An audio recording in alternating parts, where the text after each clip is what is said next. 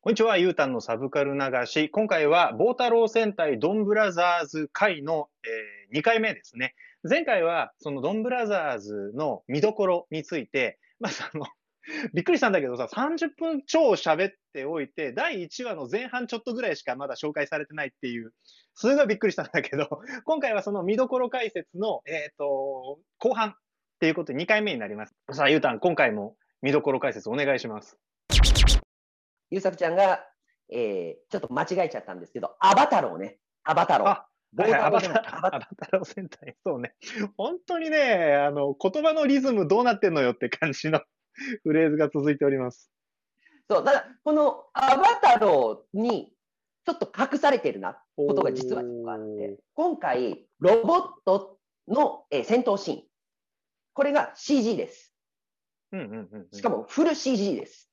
ただ、それだったらただのアニメじゃないかと言うんですけど、ここで重要になってくるのが、ギアを使って、レッドがやる。このやり方が、えー、アバターチェンジなんです。アバターとアバタローまずかかっている。そして、アバ、はい。そして、アバターになる、アバターのその、ドンブラザーズに変身するときにかけるサングラス。これをかけることによって、今まで見えている現実から違うものが見える。つまり AR、VR なんですよ、グラスが。ははははなるほど、なるほど。そうです。だから、えー、これをかけることによって、そこにはないドアを開いて、自分はそこから、えー、ワープができる。ほう。とか、そういうことが起こるんです。で、その上で考えたときに、アバターの状態で、電脳空間での戦闘シーン、むしろ生身の方が不自然。つまり、なので、フル CG で行くっていうことの理論立てが僕なるほどなと、一番最初からこの筋立てができてるんだったら、これは綺麗だ。一応、変身をするときにサングラスをかけます。サングラスをかけた状態で変身をします。なので、常についている状態。の上で、今のところレッドしか行かないんですけど、レッドがバイクに乗ってるんですけど、そのバイクに乗って、電脳世界の方に、こう、行くんです。で、中に入ると、そこにえ敵さんがいる。っていうので、もう、戦うフィールは変わるんです。現実社会で、えー、今までのその雑魚敵戦だったり、幹部様のスーツアクター戦があった上で、ロボ戦は電脳世界、アバターの世界に一度飛び、そこで行われるのが、えー、フル CG のロボット戦。はあ、なるほどね。なるほどね。お上手。すごいすごいすごい。お上手。お上手。えーそうなんです。お上手なので、こんなに語呂悪いのかと思うんですけど、アバタロー戦隊は重要なんですよ。あじゃなきゃダメだったのね。そう、アバタ、アバタが欲しかった。はいはいはいはいはいはい。なるほどね。そうか、そうか。アバターじゃなきゃいけなかったから、アバタロー戦隊はボータロー戦隊にできなかったわけだね。そうそうそう。なんで僕は結果方ね、ちょっと言わせていただきましたけれど。ええー、いや、すごいな。いや、あのさ、こう、ざーっと聞いていて、その過去の戦隊と同じモチーフを使っていたりさ、似たようなその動きとか解釈がある部分もいっぱいある気がしているんだけど、それも一つ一つちゃんと外れてるっていうのがすごいこう、リサーチからの落とし込みがすごいなって思っててさ、サングラスで、その割とデジタリックなところだとさ、ゴーバスターズとかをやっぱ思い出しちゃうわけですよ。ほうほうほうほう。で、ゴーバスターズってベース3人戦隊だったじゃない。で、ゴーバスターズは確か腕にさ、こう、あの変身じゃなくてモーフィンって言うんだよね、彼らは。で、ポチって押すと、ここから折りたたまったサングラス、ザマスメガネみたいなサングラスがウィーンって開いて、それが目にビシッて当たったらスーツが着装されるっていう戦隊だったんだ。で、まあ、スーパー戦隊ではあるんだけれど、他の戦隊みたいな、なんだろう、アクションファンタジーにするんじゃなくて、ちょっとリアリティベースのスパイをモチーフにしたスーパー戦隊だったから、その変身の名乗りってさ、毎回使い回すじゃん、同じバンクを。うんうんうん、あれがなくって、いつもいるその現場で変身モーションを取って、その現場で変身するっていうことを丁寧にやってったみたいな話だったんだ。で、彼らが、あれ、異世界だったかな？電脳世界じゃなかった気が、あ、でも、そう、だアバターいたんですよ。ゴーバスターズにも。うんうん、追加戦士で出てきたゴールドとシルバーのゴールドの方が、そので電子世界みたいなところに体がデータ化されて閉じ込められていて、彼が現実社会で活動するために自分の体をアバターにして放り込んできたっていうのがそのゴールドのお兄さんで、で、それにくっついてきたバディの機械、機械ノイドじゃないわ。名前忘れたけど、バディの機械が、えっ、と、シルバー、シルバー、えっ、と、スタッグ J だったかなっていうキャラクターなんですよ。スタッグ J はあのすごい大人気なんで、その後もちょこちょこお祭り会とかには顔出してるんだけどさ、戦隊の中で、レッドが一番偉いみたいな感じあったりする上下関係あったりする上下関係としては、えー、紀藤ちゃん視点で話が進んでいるっていうのは、なんとかお話している通りなんですけど、その時に、紀藤ちゃんがとりあえずやらなきゃいけないミッションとして、えー、そのサングラスを手に入れてしまった時に、あるおじさんに言われたのは、あの、桃井太郎を探せ。そして、彼を探し出して、彼に忠誠を誓え。ということをやらなきゃいけない。なるほど。だからそれがね、真剣じゃなわけよ。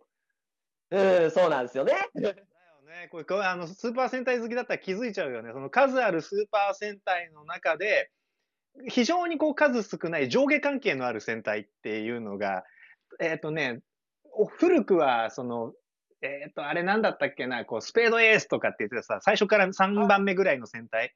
あれ確か最後に、最後というか中盤ぐらいでどうしても視聴率が上がらなかったから、手こ入れで、こう、水、七色の線のついた、それまでとは全然違うデザインのヒーローがぶっ込まれて、あれ確か一番偉い人みたいなポジションじゃなかったかな、違ったらごめんっていう感じなんだけど、そういうのがあったり、あとどうですか？やっぱその後は真剣じゃぐらいになるのかな？あれ、レッドが殿様で、そう、周りの4人がお付きのもので、殿様と侍4人だったんだから侍戦隊だったんだけど、主人公は侍じゃなレッドは侍じゃなくて殿様だったし、話が進んでいくとどうやら影武者だったっていうことがわかるっていう、なんかすごい話だったんだよね、あれも。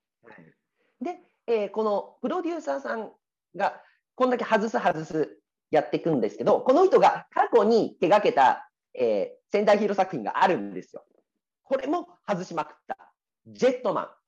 あれに関わっている方です。ジェットマンやった人がやってんの？はい。はあ、そうなんだ。いろんなものがつながったと思います。あの特撮ファンの方ね。そうだね。ジェットマン、ジェットマンやられたんだって言われたら、こう本当に特撮ファンは、我々世代ぐらいの特撮ファンは、あの、正座して次の週を待つよね。はい。しかも、えー、ジェットマン、まあ、1年前くらいにも話題になりましたけど、前回ジャーでもジェットマンの最終回の回をまんまオマージュした輪があったんですよね。ありましたね。あれはもう本当ネットで探せばすぐ見つかるね。みんな大喜びだったね。そうそうそう。もう前回ジャーもまあすごかったですよね。その、なんでテニスの王子様的なことをやってるんだとかいう回があったり。そんな回あったんだ。もう、ゆうさきちゃん、これは見てよ。いやもう本当に。月980円払って自分の生活時間を削るっていうのは、これなかなかね、あの、しんどいわけよ。この1話でもすごかったよ。本当に。そう。いや、まあでも、頑張りたいんだけどね、その、仮面ライダー見たいんだ。仮面ライダーも見たいし、スーパー戦隊も見たいからさ。そうだね。しょうがないよね。まあ、でも、その、今、全カイジャーのちょっとお話しましたけど、その、全カイジャーに、この、レッドが出てきていた。アバター、うん、えー、ドンブラザーズのレッドが出てきていた。上でですよ。今回なんですけど、これがどうなるかはわからないんですが、全カイザーブラックとして、全カイジャーにそっくりなのが出てくるんですよ。うんうん。なんか、絵だけ見た気がする。これ2話のちょっとお話になるんですけど、紀藤ちゃん、えー、漫画家がクビになりました。で、高校生だだったはずなのに、まあまあ、お金がないと。お金がなくなったら何する？バイトをするっていうので、喫茶店で働くんですよね。でもこれ、喫茶店の、えー、店頭シーン、貼ってみると、去年まで全カイジャーを見てた人だと分かるんですけど、これ、全カイジャーのところカラフルやんけって。へ もう本当に、まんま同じなんです。もう狙これが狙っているんじゃなければ何、おかしいっていうぐらい、ただ単に看板を付け替えただけの同じセットなんですよね。外からの外観が。まあ、きっと意図はあるよね。居抜きでロケしてるってことはないだろうからね。絶対ない、絶対ない。そうだよね。そんなことある。ちゃんとあるよね。そうだよね。ちゃんとある、ちゃんとある。でも、それぐらい、全会者から引っ張ってきているものがものすごく多い。はいはいはいはいはいはい。昔だったら OVA とか、オリジナルビデオとか言ってましたけど、そういうので、え何々 VS 何々っていう形のクロスオーバーの特別作品じゃないのにもかかわらず、映画でもないのにもかかわらず、普通にそれまでのぜ昨年の戦隊ヒーローが引っ張ってくるっていうのも今までやってなかったと思う。それはね、嬉しいわけ。おお。これ言うたら嬉し嬉しくないそういうのって。そのさ、スーパー戦隊の引き継ぎって、もう、もう僕ら少年の頃からあったからさ、で、ずっと見れてた頃って、もう毎回すごい寂しいじゃない。最終回で、それまで1年間一緒に戦ってきたヒーローたちがこれでお別れになって、で、あの、最後のね、手パーンって叩いてバトンタッチみたいな演出も割と、こう、ここ十何年ぐらいから、もうちょっとかな。僕らがチビの頃ってまだ確かやってなかったと思うのさ。で、次の週から突然知らないお兄さん、お姉さんが並んで、今週から俺たちが地球を守ります。よろしくねなんて言われても、はあ、お前らなんか知らねえよ。あいつら出せよってなってくるわけですよ。で、こう、でもまあまあ好きになっていくんだけどさ、毎週見てたらやっぱり。で、それまでずっと好きだったスーパー戦隊のロボとか絵本みたいなやつがどんどんなんかちょっと違うの、やっぱりこっちだなっていうふうにさ、あの、こう、心が移ろっていくんですけど、そこ、ずっとね、寂しかったの。あの、僕、勇者ロボみたいなアニメーションも好きだったから、テレビくんとか見ていくと、先代のロボットと時代のロボットが握手して、なぜか富士山をバックに握手をしているっていう映画よく出てたんだけど、いつ出てくんのかなってすごい楽しみにしてたのよ。世界はつながっていてほしいし、あの時あんなに憧れて大好きで応援した前の戦隊とかロボットたちは、健在でいてほしいっていう思いがすごいちっちゃい頃にあったから、その前回じゃ引っ張ってきてくれてるっていうのはすごい嬉しい。あの、で、ゴー、ゴーカイジャーの時みたいに、過去の戦隊、えっ、と、だから仮面ライダーで言うとディケイド、ディケイドも、まあ、厳密に言うとちょっと違うんだけど、本当にそのオリジナルの世界が今もどこかで続いていて、そこが何らかの形で関与するって、マジこう、子さんは本当に嬉しいじゃない。わかりますね。そこはわかりますね。で、その、子さんじゃなくても少年的な、割とこう、もうちょっとミクロな時間軸の中でも、今まで応援してた人たちが、今もまだ戦ってくれている、新しいヒーローと一緒にって、すごい嬉しいよなって思うので、もうね、今の一言で 僕は、あの、980円毎月払わなきゃいけないなと思っているよ。ぜひぜひ。やばい、やばいって、だって46話、そのこれから始まる46話を見るために、今まであった46話見なきゃいけないっていうのは、これね、あの、普通の社会人の男の子的にはありえないわけ。僕別にオタクじゃないからさ。音楽の先生やったりさ、マーケッターやったりさ、お父さんやったりしてるわけよ。すごいので、あとはもう睡眠時間ぐらいしか削るものないわけよ。ああ命削りながら 地球の平和を守るのを見るんですね。だからだからさこ、この番組やってるとこんなんばっかりなわけ。その この番組で命削れるのよ。でもう言っちゃ、言っちゃ申し訳ないけどさ、独身で、はいで、役者やってますっていうゆうたんからね、あれが面白いんだ、えこれが面白いんだって。だゆうたんだって今もう何やったって芸の肥やしじゃないか。でもどう、はい堂々とさこ、ここのこれがいいんだって言ってることをさ、自分のその仕事に持っていけるし、で頭の中で反復していいな、いいなってやれるわけじゃないですか。こっちはそうじゃねえんだよっていうのをね、こう毎回言うんだけど、思ってんだけど、毎回まあ面白そうなものを持ってくるからさ、こういあの、これはどうやらね、僕の命を縮めるぞってやっと気づき始めてるわけよね。しかも、あのこれのせい編集はもう、ゆうさくちゃんに全部丸投げしてますからね、僕は。そうそうそうそう。収録して編集して、その上、毒殺も見なきゃいけないっていうのはね、これはね、あの、クレームなわけよ。そうだよね。あの、き今日とかね、あの、言ってましたけど、自分のお休みを削っていきなり呼び出され、そしてこれが面白いんだっていうのを勝手に語られ、しかも呼び出されたの昨日にこれ、明日行けるかっていうのを呼び出され、これが面白いんだっていうのをずっと1時間、2時間喋り、自分の時間を奪われ、それを編集してアップするためな動画を見なきゃいけないという。しかもお金払ってね。なんだろうな。そうそうそう。で、申し訳ないけど、まだ全然視聴者いないから、この番組。これでね、毎月その、せめてその、と東映のビビデオオンデマンドサービス分ぐらいの収入ありゃいいけど、それさえないから。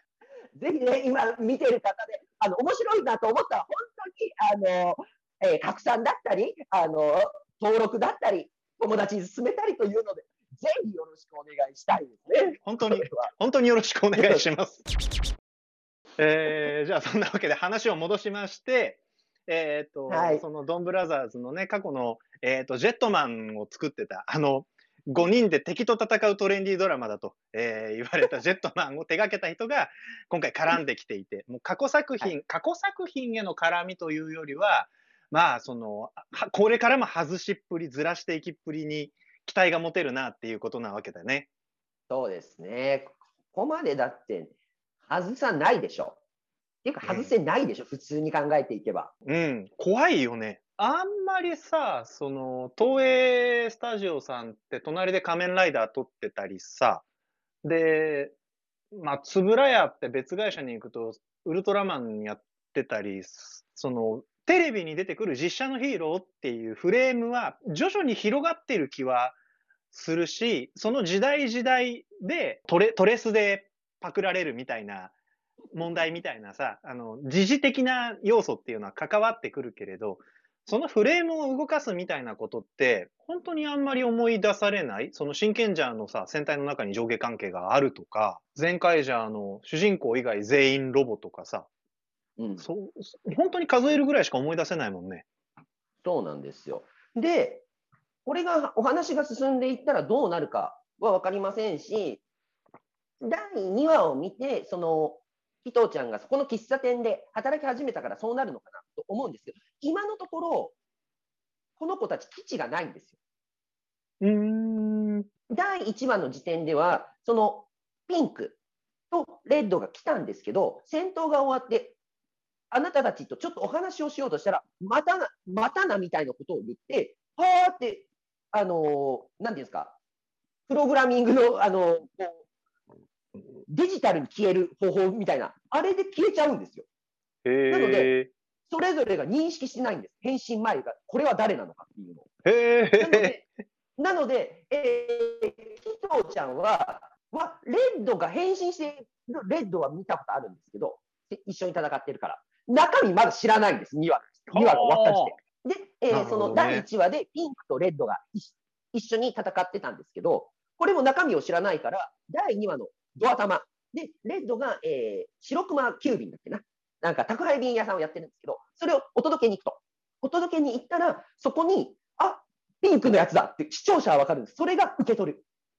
で、ここであった俺とお前に縁ができたなっていう、いつもの決め台詞を言うんですけど、そこでもまだ知らないんですよ。それぞれが、それぞれ、えー、ドンブラザーズであるということ。へえ、面白。そうなんです。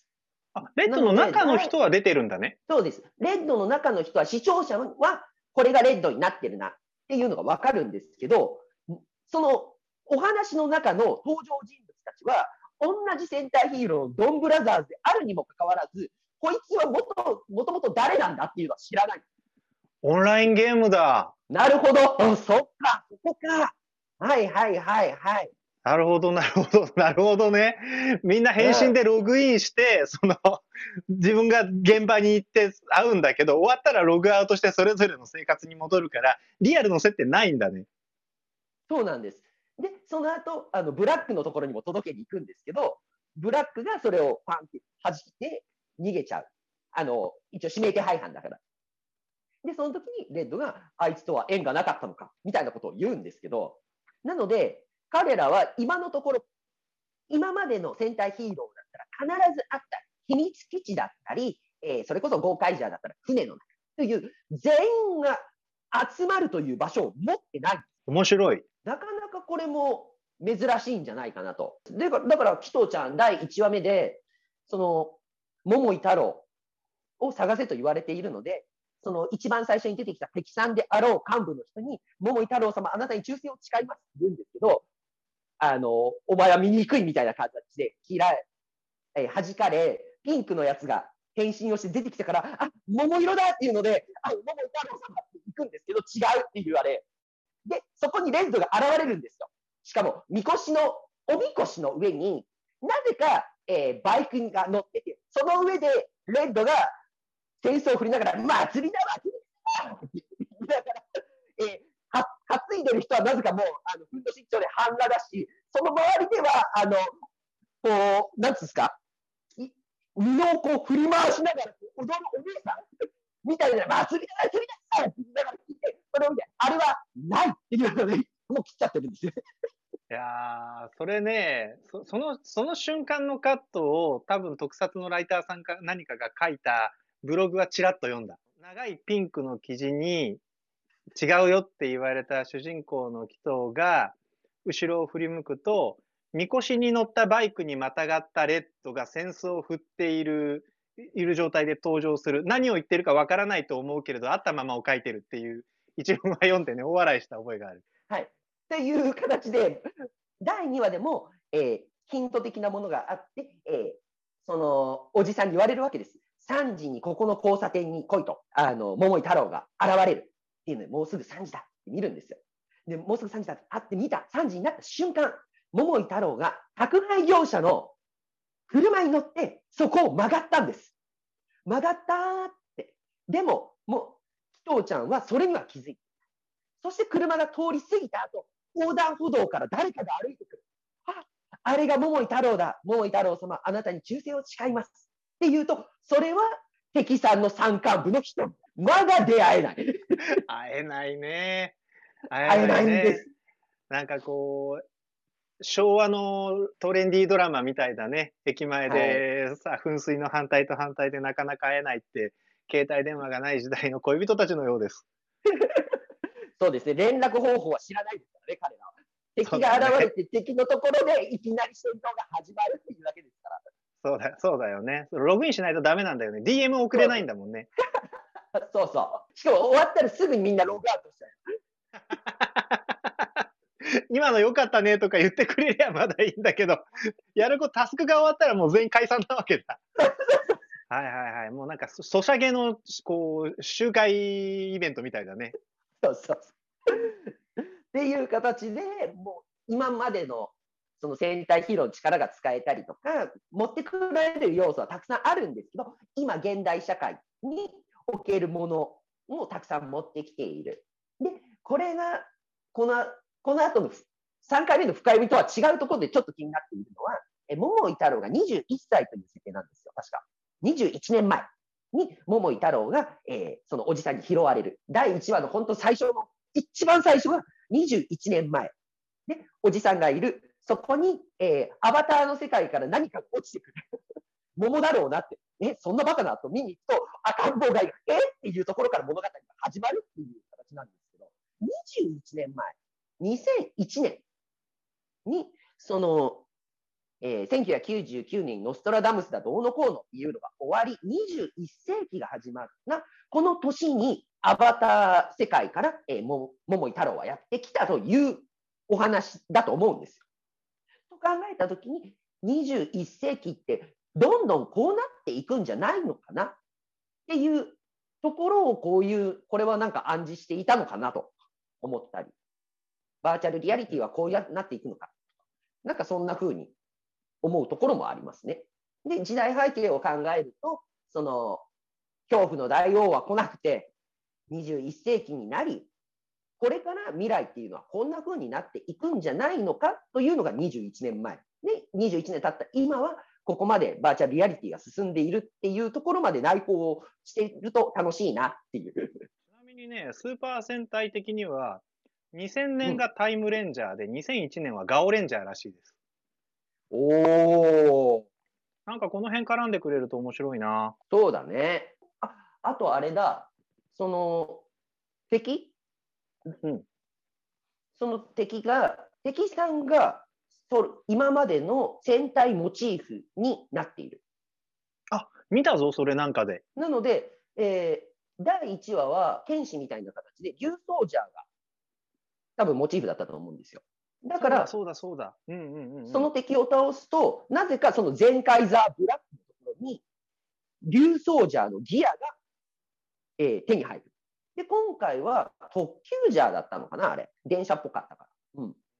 っていう形で、その、味方が、ヒーロー側がヒーローの力を使うっていうのはありました。で、えー、トリッキーな形で、前回の昨年のゼンカイジャーでは、ステイシーという形で、敵さんサイドのダークヒーローみたいな形のやつが、その話の敵サイドのヒーロー、だから偽何々とかの回とかあるじゃないですか。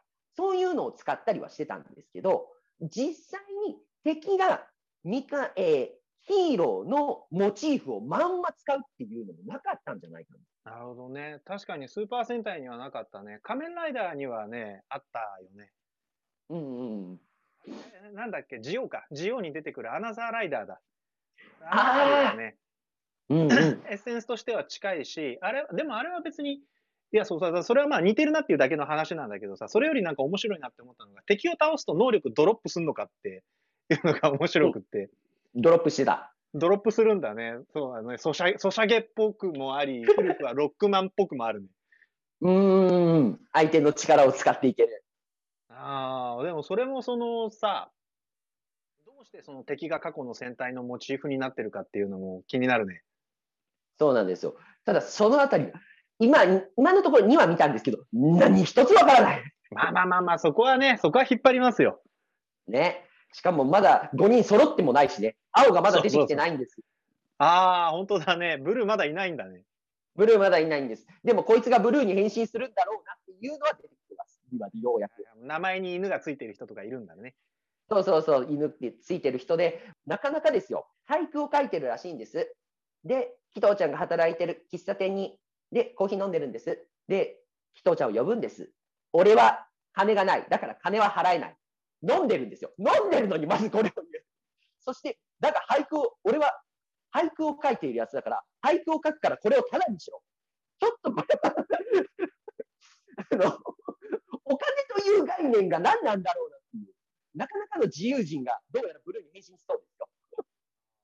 ブラックよりよっぽど捕まりそうだけどね、ブルー。で、あとはその変身デバイスであるそのサングラスがみんなスマホをを見てるんです。スマホの中で何かルーレットみたいなのが止まった時にそこからいきなりサングラスみたいなのが出てきて、それがつけられて強制的に、えー、ドンブラザーズにな、加入させられてしまう。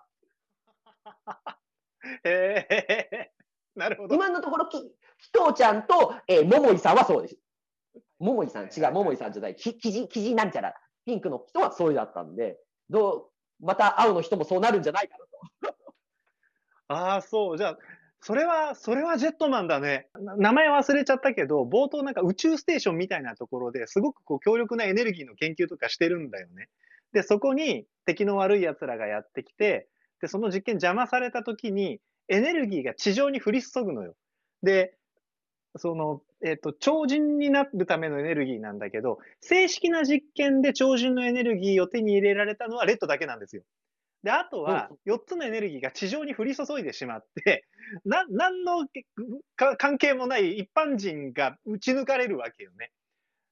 で、それがジェットマンのメンバーになっていくんですよ。あの、テラスでお茶してたお嬢様も白い光に貫かれるし、道端でこう、チンピラみたいにうろついてた兄ちゃんにも黒い稲妻が突き刺さるわけ。で イエローオールのお兄さんは畑仕事してる時に稲妻に打ち抜かれたりしてるわけですよ。だからその、そのジェットマンに関わった人が関わると、皆さんに自由意志はないんだよね。なんか、俺たちが地球を守るみたいなことではなくて、あーっていうふうに巻き込まれていくんだね。つまり強制イベントということですね、これ。そうそうそうそう。いやー、怖い怖い怖い怖い。えー、ドンブラザーズの基本的概念を 基本的概念？U ターン的視点でちょっと2回にわたってね、ちょっとお話をさせていただきましたけど、どうでしたか、はい、いやいや、面白い、面白そうですよ、そりゃ。